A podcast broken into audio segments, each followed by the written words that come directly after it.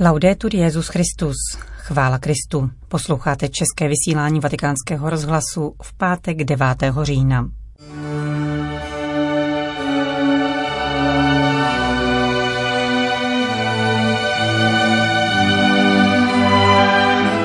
Je ve světle tohoto dokumentu naše společnost bratrská?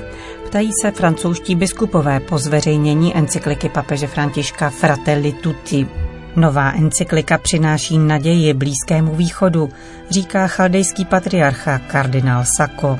Neuměl jsem si už odůvodnit, proč nebýt katolíkem. Vysvětluje svůj přestup do římskokatolické církve Mark Galli, jedna z čelních postav amerických evangelikálních společenství.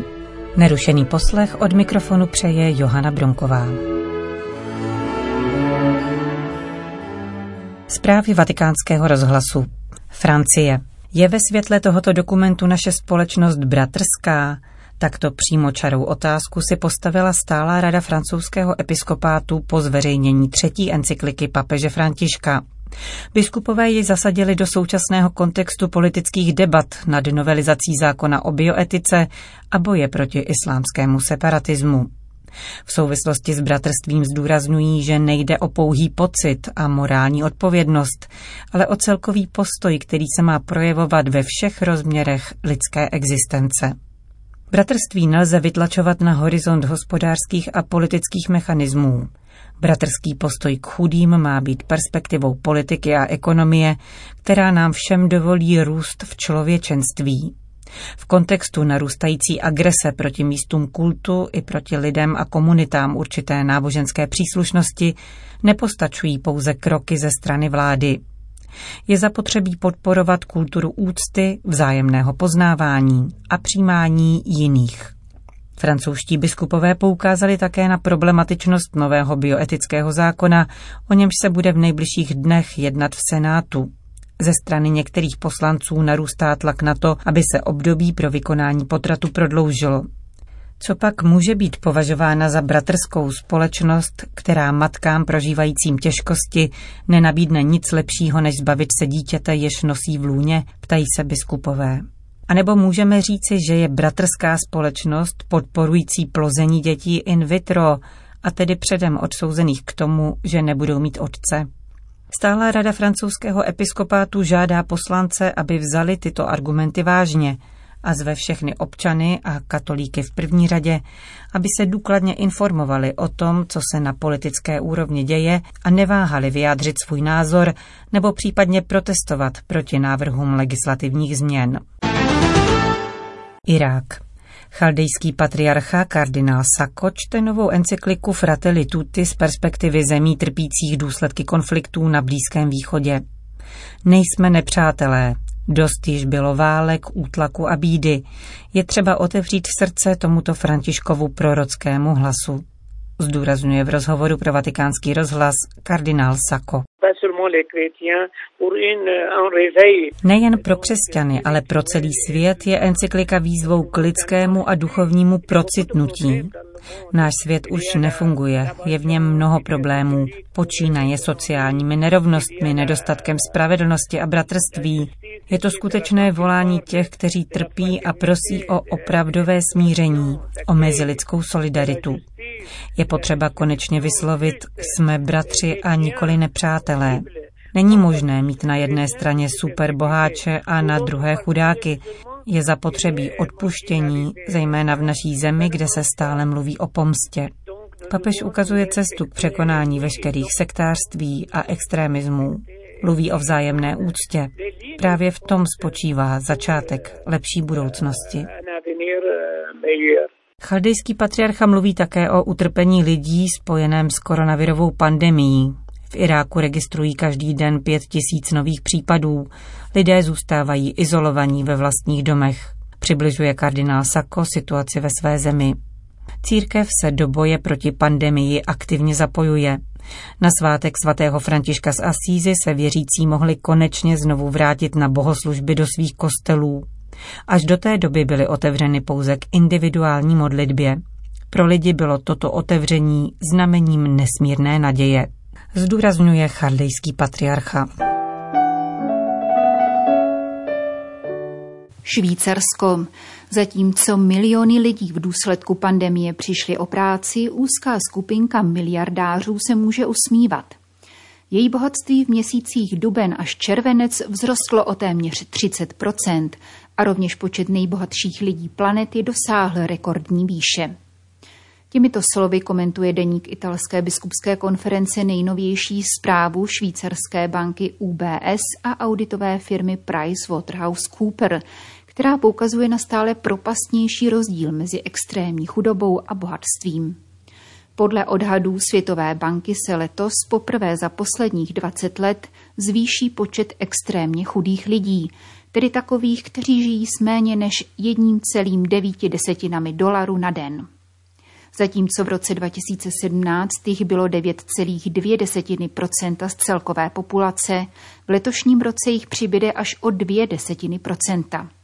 Do chudoby tak bude uvrženo až 115 milionů lidí. Zároveň s chudobou však roste bohatství. Podle zmíněné studie švýcarské banky se ve druhém čtvrtletí tohoto roku od dubna do července 2020 zvýšil majetek světových miliardářů o 27,5% v porovnání s rokem 2017. Podle listu Guardian tento vzestup souvisí se schopností využít otřesů akciových trhů. Nejvíce si polepšili miliardáři v sektorech průmyslu, technologie a zdravotnictví. Nigérie. Reflexy současné situace, poznamenané krvavým pronásledováním, podal ve zvláštním listu k 60. výročí nezávislosti této nejlidnatější africké země biskup diecéze Sokoto Matthew Hassan Kukach. Nabízí v ní nejednobarevný pohled na moderní dějiny země a ostře kritizuje současného prezidenta, jehož politika nezastavila útoky na křesťany. Může se to zdát divné, ale chtěl bych poděkovat také našim kolonizátorům za to, že sjednotili různé kmeny a za úsilí o to, abychom měli všechno, co náš národ potřeboval k založení moderního státu. Píše ve zvláštním poselství k oslavám nezávislosti sokotský biskup. Děkuje rovněž misionářům, kteří vytvořili základy novodobé civilizace, zejména zajištěním vysoké úrovně vzdělání. Jak dále konstatuje, je třeba docenit kontext kolonialismu, který vytvořil pevné základy pro rozvoj země. První bílí lidé, které jsem poznal, byli kněží a třeba, že jsem tak docela nerozuměl, kdo je to kněz, byli to dobří lidé. Připomíná biskup Kukach své dětské zážitky. Vybudovali v naší vesnici kostel a školu, což byly jediné budovy pokryté střešními taškami. Pozornost pak obrací ke kritice dnešní vlády. Muhammadu Buhari ustoupil téměř ze všech klíčových slibů, které dal nigerijskému národu během své volební kampaně, píše sokotský biskup. Současní muslimští vůdci podle jeho slov zemi potápějí. Před nástupem prezidenta Buháriho nebyla nikdy v takovém stavu, trpce konstatuje. Prezident podle jeho slov kolem sebe vybudoval ochrannou zeď, vybírá osoby odpovídající za bezpečnost na základě etnické a náboženské příslušnosti. V rámci oslav nezávislosti prosím pana prezidenta o rychlou změnu kurzu a vyslyšení hlasu našich bratří v Nigérii. Apeluje biskup Kukach. Itálie Mali. Měsíc říjen věnovaný misím a misionářům přinesl dobrou zprávu. Po dvouletém věznění byl ve čtvrtek v noci osvobozen italský kněz otec Pierluigi Maccali, člen řeholní společnosti afrických misií. Spolu s ním byli propuštěni na svobodu další tři zajatci, dva Evropané, spolu s malijským politikem, bývalým ministrem financí, Sumalí Sizem, uneseným letos v březnu. Otce Pierluigiho Makali, 59-letého misionáře původem ze severoitalské Lombardie, unesli džihadisté v Nigeru na hranicích s Burkina Faso v noci mezi 17. a 18. zářím 2018. V jeho rodné diecézi Kréma se od jeho zmizení denně sloužili mše svaté a konali modlitební vigílie za jeho propuštění. O situaci uneseného kněze, který se naposledy objevil na videozáznamu letos v březnu, se osobně zajímal rovněž papež František a diplomaticky se v ní angažovali svatý stolec a italské ministerstvo zahraničí. Zpráva o propuštění zajatců přichází poté, co dočasná maliská vláda v minulém týdnu oznámila propuštění veliké skupiny džihadistů, jak odsouzených, tak podezřelých z terorismu. Otec Pierluigi pochází z hluboce věřící rodiny, která ho v těchto dvou letech duchovně podporovala. Je to člověk, který je zvyklý na Afriku, její obtíže a pobyt v poušti. Z toho, co víme, přežívali v těžkých podmínkách, denně měnili místo k noclehu a to v nekřesťanském prostředí. Dozvěděli jsme se, že si udělal růženec z provazů, což je asi jediné, co na první pohled nemusí být nápadné. Nyní můžeme oslavovat osvobození tohoto našeho spolubratra, který je misionářem malé postavy, ale velikého srdce popisuje představený společnosti afrických misí spolubratra otce Pierluigiho Makaliho, propuštěného po dvouletém věznění džihadisty.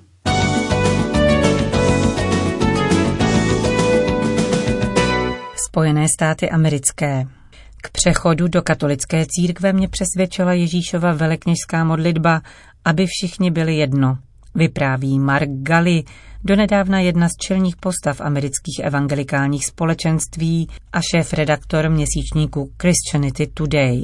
Do katolické církve oficiálně přestoupil 13. září a na stránkách týdeníku Catholic Herald vypráví o genezi svého rozhodnutí.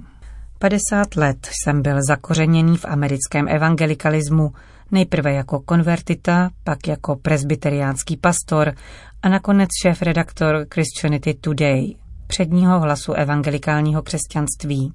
Proč by se někdo, jako jsem já, měl stát katolíkem? Klade si Mark Galli řečnickou otázku. Stálo by to spíše za knihu, protože konverze je složitá záležitost. Dodává, dříve než prozrazuje, že hlavní důvod našel přímo v Ježíšových slovech, v jeho velekněžské modlitbě. Ježíš žádá od učedníků jednotu při poslední večeři. Když tedy vezmeme vážně, že vyslovuje tato slova jen několik hodin před svou smrtí, musíme je považovat za jeho poslední vůli, za odkaz. Je zřejmé, že si Ježíš nade všechno přeje jednotu svých následovníků, píše Galli. Římskokatolická církev právem prohlašuje, že je církví založenou Kristem, pokračuje. Připomíná časy reformace, kdy církev byla na různé způsoby skorumpovaná, jak se na tom shodne i většina katolických historiků. Když tehdy protestanté odcházeli z církve, mohli svůj hněv vůči církvi poměrně snadno ospravedlnit. Ale dnes, o 500 let později, je situace úplně jiná. Církev se zreformovala a vysvětlila své učení, které mohlo v 16. století budit zmatek. Mnoho podstatných otázek, které nás tehdy dělily, dnes už nemá žádný význam, píše Galli a odvolává se například na katolicko-luteránskou deklaraci o ospravedlnění. Když jsem přečetl a prostudoval tento a další dokumenty, jako například ty z druhého vatikánského koncilu, neshledal jsem žádné katolické učení, které by mohlo být dostatečným důvodem k tomu, abychom zůstávali oddělení, píše bývalý protestant. Žádná denominace, do níž jsem patřil, se nikdy dokonale neschodovala s každým mým přesvědčením. Dodává s tím, že také v katolické církvi jsou jistě některé věci, které s jeho srdcem přesně nesouzní. Nikdo ale netvrdí, že k tomu, abychom mohli patřit do církve, musíme mít dokonalou víru. Musíš být pouze ochoten žít podle jejího učení a toužit se naučit víře ve všechno to, co učí svědomím, že toto učení může být vždy prohloubeno a že v něm můžeme dosáhnout větší jasnosti. Stručně řečeno, uzavírá Mark Gali, stal jsem se katolíkem, protože mne přesvědčila Ježíšova velekněžská modlitba. Neuměl bych si již déle zdůvodňovat, proč mám zůstat oddělen od církve, kterou Ježíš založil. A s pomocí Boží se tak stalo.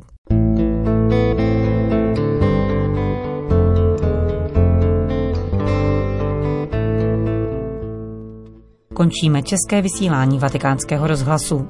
Chvála Kristu, laudetur Jezus Christus.